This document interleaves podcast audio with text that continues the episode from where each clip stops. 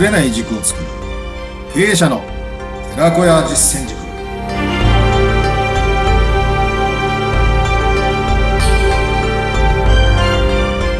さあ今日もいろいろと一緒に学んでいきましょう。いかがお過ごしですか？こんにちは。インタビュアーの水野紅子です。えーこんにちは。リーダーシップブレインズ国土実践塾の斉藤です。さあ斉藤さんもう本当にたくさん学ばせていただいておりますが今日もいろいろと教えていただけるんですよね。そうですね、えー前回前々回いかがでしたか？ベリゴさん何か？心がけてやられましたか？ええあの企業のお話をねしていただいても本当にプライベートにも生かしていくとすごいいいなっていうお話なのでであの人をまずはいいところ探しっていうのをやろうっていうふうに思いました。そうですよね。うん、でまああの企業の上司部下とか社長社員っていうとやっぱり事業経営計画書があってですね、えーうん。ちゃんとミッションとかビジョンとか明確な企業っていうのはあの方向性が一緒なんでね、うん。えーあるいはその評価するされるっていう部分での、えーリーダーシップだったりマネジメントだったりあるいは信頼構築コミュニケーションってありますからね、うん。ただやっぱりあの NPO というか非営利組織とかそんな損得感情がないね、えー部分で、えーどうどういうふうにこうリーダーシップ発揮していくかとかあるいはコミュニケーションを図っていくかとか、なかなか難しいんですよね。で、えーそういう局面って結構上の人たちっていうかリーダーは悩んでいくと思うんですよ。はい。私もあの自分のマンションのね、えーうん。マンション163世帯あって、うん。まあう。ん分譲マンションですけど、マンションのですね、えー管理組合の理事長をやったことがあるんです。おそうなんで大変そうです2ね。年ぐらいやったんですけど、うん。まあ10人ぐらいのね、そういった理事、あるいは平理事がいたりするんですけど、うん。なかなかね、えー考えないと、こうまとまりつかなくなっちゃったり、バラバラになったり、結果出せなかったりするんですけどね。うんえーそういった時、こう結構自分いいのかな、このままでとか、相手との関係性との、まあ結果的にはうまいことやりましてね、えー私もケーススタディとしてやってみようと思って、えーまああの、みんなに持ち上げられてやったわけなんですけれども、まあうまいチームになったし、結果も出せたんですけどね。うん。まあそんな時に、その自分自身を失ってしまうと良くないんですよね。もちろん自分の役割とか、うん。自分のやるべき使命っていうのはもちろんありますよ。うん。で、あった中であってもうまくいかないと、ああるいはことが進まないと、うん。どうしても己を失ってしまう。で、今日お話ししたいのは、その、お佐藤一切さん先生っていうのがおりましてね、えー原子視力、原子視力。これは私の空手の先生でいらっしゃるね、あの森先生から、あの教わった書物で、えー在用の書に、まあ以前もね、あのしてるって話をしたと思うんですけれども、はい。えー江戸時代後期のね、あの儒学者、儒教者、ね、朱子学と陽明学と。で、えー門下生3000名ぐらいいましてね、えー佐久間象山とか、まあ、あ佐久間象山っていうともう勝海舟とかさ西郷さんとか、それの本当の恩師師匠になるんですけれども、うん。まあ、素晴らしい人物、先生がいましてね、佐藤一切が言った言葉で、えーを、それをちょっとご案内したいんですね。はい。己を失うと人を失ってしまう。で、人を失うと財、財産とか財物っていうのかな？うん私物も失ってしまうと。うんちょっと何のことかよくわかんないかもしれませんけど、はいなんとなくわかります？なんとなくわかるんですけども、なんとなくですね。そうですよね。うんで、あの、人気とか、己を尽くすとか、うん心を尽くすとか、まあ自分自身、あの、独自性って話あのし話もしましたよね。まあはい以前、あの、自分って何って言ったときに、自分の独自性、オリジナリティを出すっていうのが独自の字で。えーで、文っていうのは全体の部分なんだよ。全体の部分でありながら、自分らしさを出していくんだよ。で、自分を見失っちゃいけないし、自分を確立するって話をしましたよね、以前ね。うんはいその辺の重要性。ただ、いろんなことがあると、その自分を見失ってしまうっていうことなんです。そうすると、結果的にはいろんなものがなくなってしまうと。うんすべてことをなすには、自分一人でできるものではないんですね。うんまあ、小さく言うと、家の家長として、長として、一家の経営から。そして大きく言うと、大企業の経営とか、えーさらに天下国家の政治とか経済に至るまで。国の行く末を方向、舵取っていくのは、リーダーは内閣総理大臣になりますけどね。うん大統領になりますよね。まあはいそういったことも大きく言うと含めて、多くの人々の協力があってことが運ばれるうん。社長一人がいかに威張ってみてもというか、頑張ってみても、えー幹部社員とか、えー従業員がついてこなければ、やっぱ経営ってできませんよね。はいで、その協力を得る中心は、例えば会社なら社長自身であり、これがダメだと人の協力を得られなくなっちゃいます。で、人の協力を得られなければ、事業経営はうまくいかないですよね。うん、えーうん、結局人は辞めてきますし、えー、派閥ができちゃうし、バラバラになっちゃいます。で、えー、物の生産も上がらず、経済も破綻してしまう。で、すなわち人を失えば物を失いますね。ということになる。で、えー、佐藤一切は人を失い、物を失う根源、根本は、己を失うからであると言ってます。で、己を失うとは、あるべき自分とか自己が崩れて正常性を失ってしまう。だから判断ができなくなるというかね、判断を誤ってしまうんですね。うん、だからやっぱり家庭がうまくいってないと仕事もうまくいってない。あの、ワークライフバランスってよく言いますけれども、はい、まあ、それ本当一理あると思いますね。あの、やっぱり仕事が順調な時とかは、家庭とかですね、家族がやっぱり円満だったり、それはちょっとした喧嘩するかもしれませんけれども、うん、そういう意味では、それが対社員に出たりですね、対人間関係に出たりだとかするんですね。で、前も言いましたがね、やっぱ親とこう、うまくいってない人、方は、やっぱり人間関係でぶつかるんですね、どっかでね。うん、で、親も、その親の親もいますし、はい。祖先を、まあ、究極の幸せ幸福っていうのは自分は祖先とつながっている、親から生まれてきてるんだから、やっぱありがたいっていうか感謝っていうか、そういうのを持てない限りですね、うん、永遠に自分はなんかこう、自己を見失ってしまうっていうことがあるんでね。だからまあ、親孝行とかお墓参りしなさいとかってよく言われる意味は、多分祖先とつながってるんだよ。あるいはその会社に行ったらその経営理念があって、何十年続いてる歴史があるんだよっていうことが、ちゃんとわからないといけないのかなと。だからそれでバラバラではないと。はい。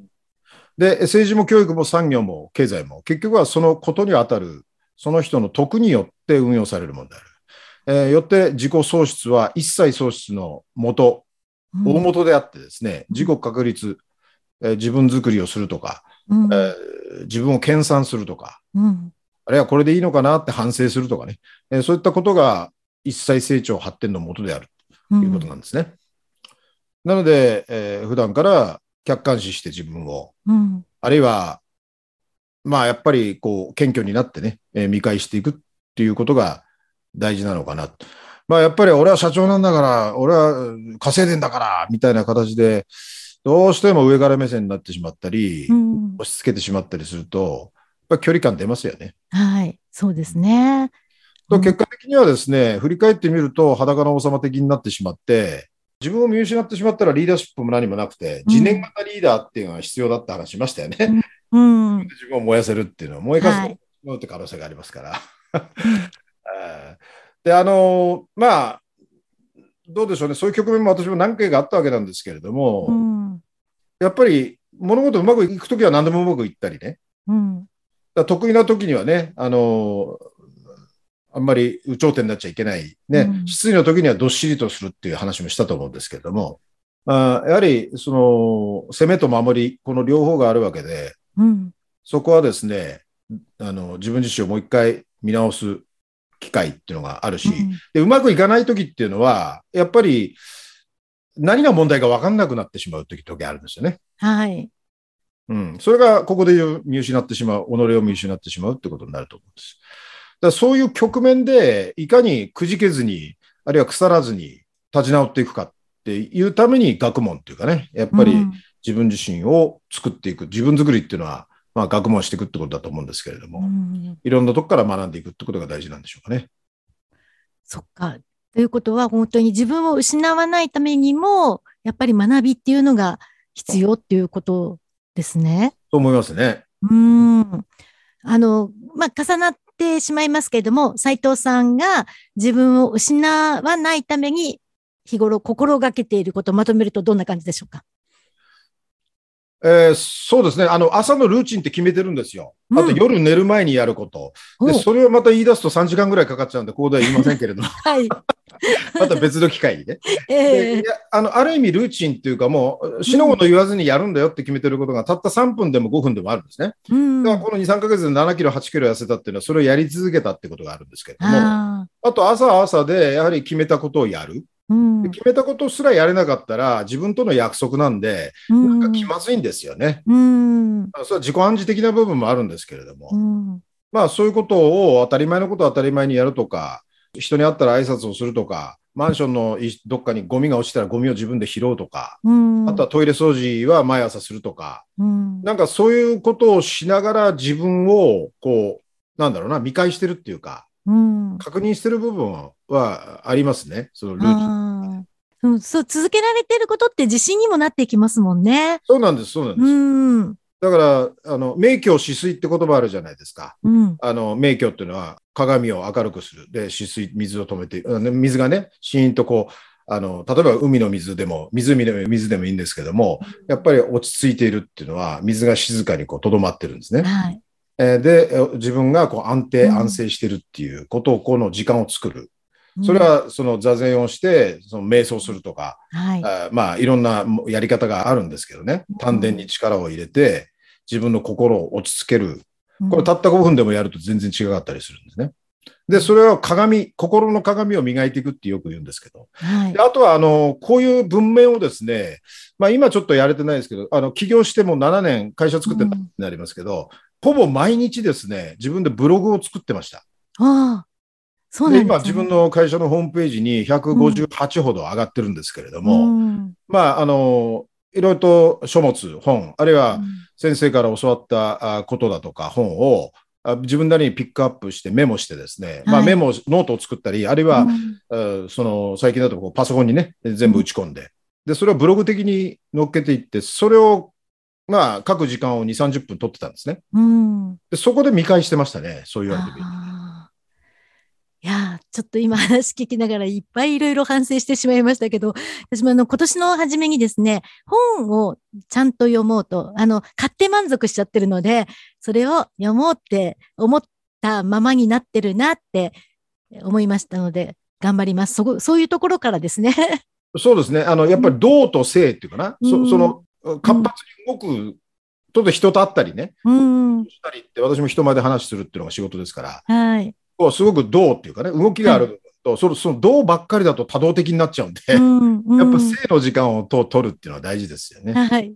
動と静の場面、それを自分の、えールーチンっていうかメカニズムに入れていくと、あーいいのかなみたいな。で、人と会ってばっかり言うと、さそのね、その会食があったりの、飲みがあったりすると、当然自分を見失ってしまうというか、じ部分もあるし、うん時間を浪費してしまいますよね。はい。うん。あー動と性のバランス、今私悪いなって思いました。そのバランス大事ですね、本当にね。あの、性ばっかりでもダメですよ。うん、えーなはんかもう落ち着きっぱなしだと、い。うんある意味、ストレスとかプレッシャーって多少あった方がいいんですよ、人間は。はストレスもプレッシャーもノーストレスだと、はい生産性は悪くなるんです。うん効果性が、効率が逆に悪くなるっていうデータがうんむしろあるので、えええーその辺は人によって違いますけど、バランス取るっていうか、両方あった方がいい。うんそうですね。いや、今日もちょっといろいろとためになるお話を伺いまして、あそうですか。必ず実行していきたいと思いますし、リスナーの方々もぜひ実行していただきたいと思います。えーあと、あれね、宮本武蔵が言ったことを思い出したんですけどね。はい。えっと、反省するで後悔するなって、後悔なしって言ったんですよ。まあ、うん日々の反省って必要ですけど、はい。反省ばっかりしてネガティブになっちゃいけないんでね。ええただ後悔しないように次何するかなって切り替えるっていうか、あー一回もう全部払うっていうかね、はいえーぐずぐず考えないで一日一日切っていって払っていくっていうか、えーそういった行為っていうのは必要でですね、うんえーリセットするっていうかね、はいえーで、己っていうのは自分っていうのはなくなりませんから、なくなると思っちゃいけないですね。はい。例えばあの太陽あるじゃないですか。はい太陽って見えない、見える時と見えない時ありますよね。うんだけど太陽ってなくならないんですよ。そうですね。うん。単単に雲がかかったり、うん霧だったりすると見えなくなりますよね。うんだけどまた太陽って顔出しますよね。うんということは自分の心の中にも太陽があって、これが心だったり徳だったり両知両能なんですけど、うんたまたま体調悪くなったり気分悪くなったり、うん雲がかかってるだけで、うんまた太陽が、心の太陽が出るはずなんですね。だから自分はなくならないっていうこうんとは大事かと思いますね。そして誰にも太陽があるってことですよね。おっしゃる通りです。うん。今日もありがとうございました。ありがとうございました。またぜひよろしくお願いいたします。はい。よろしくお願いします。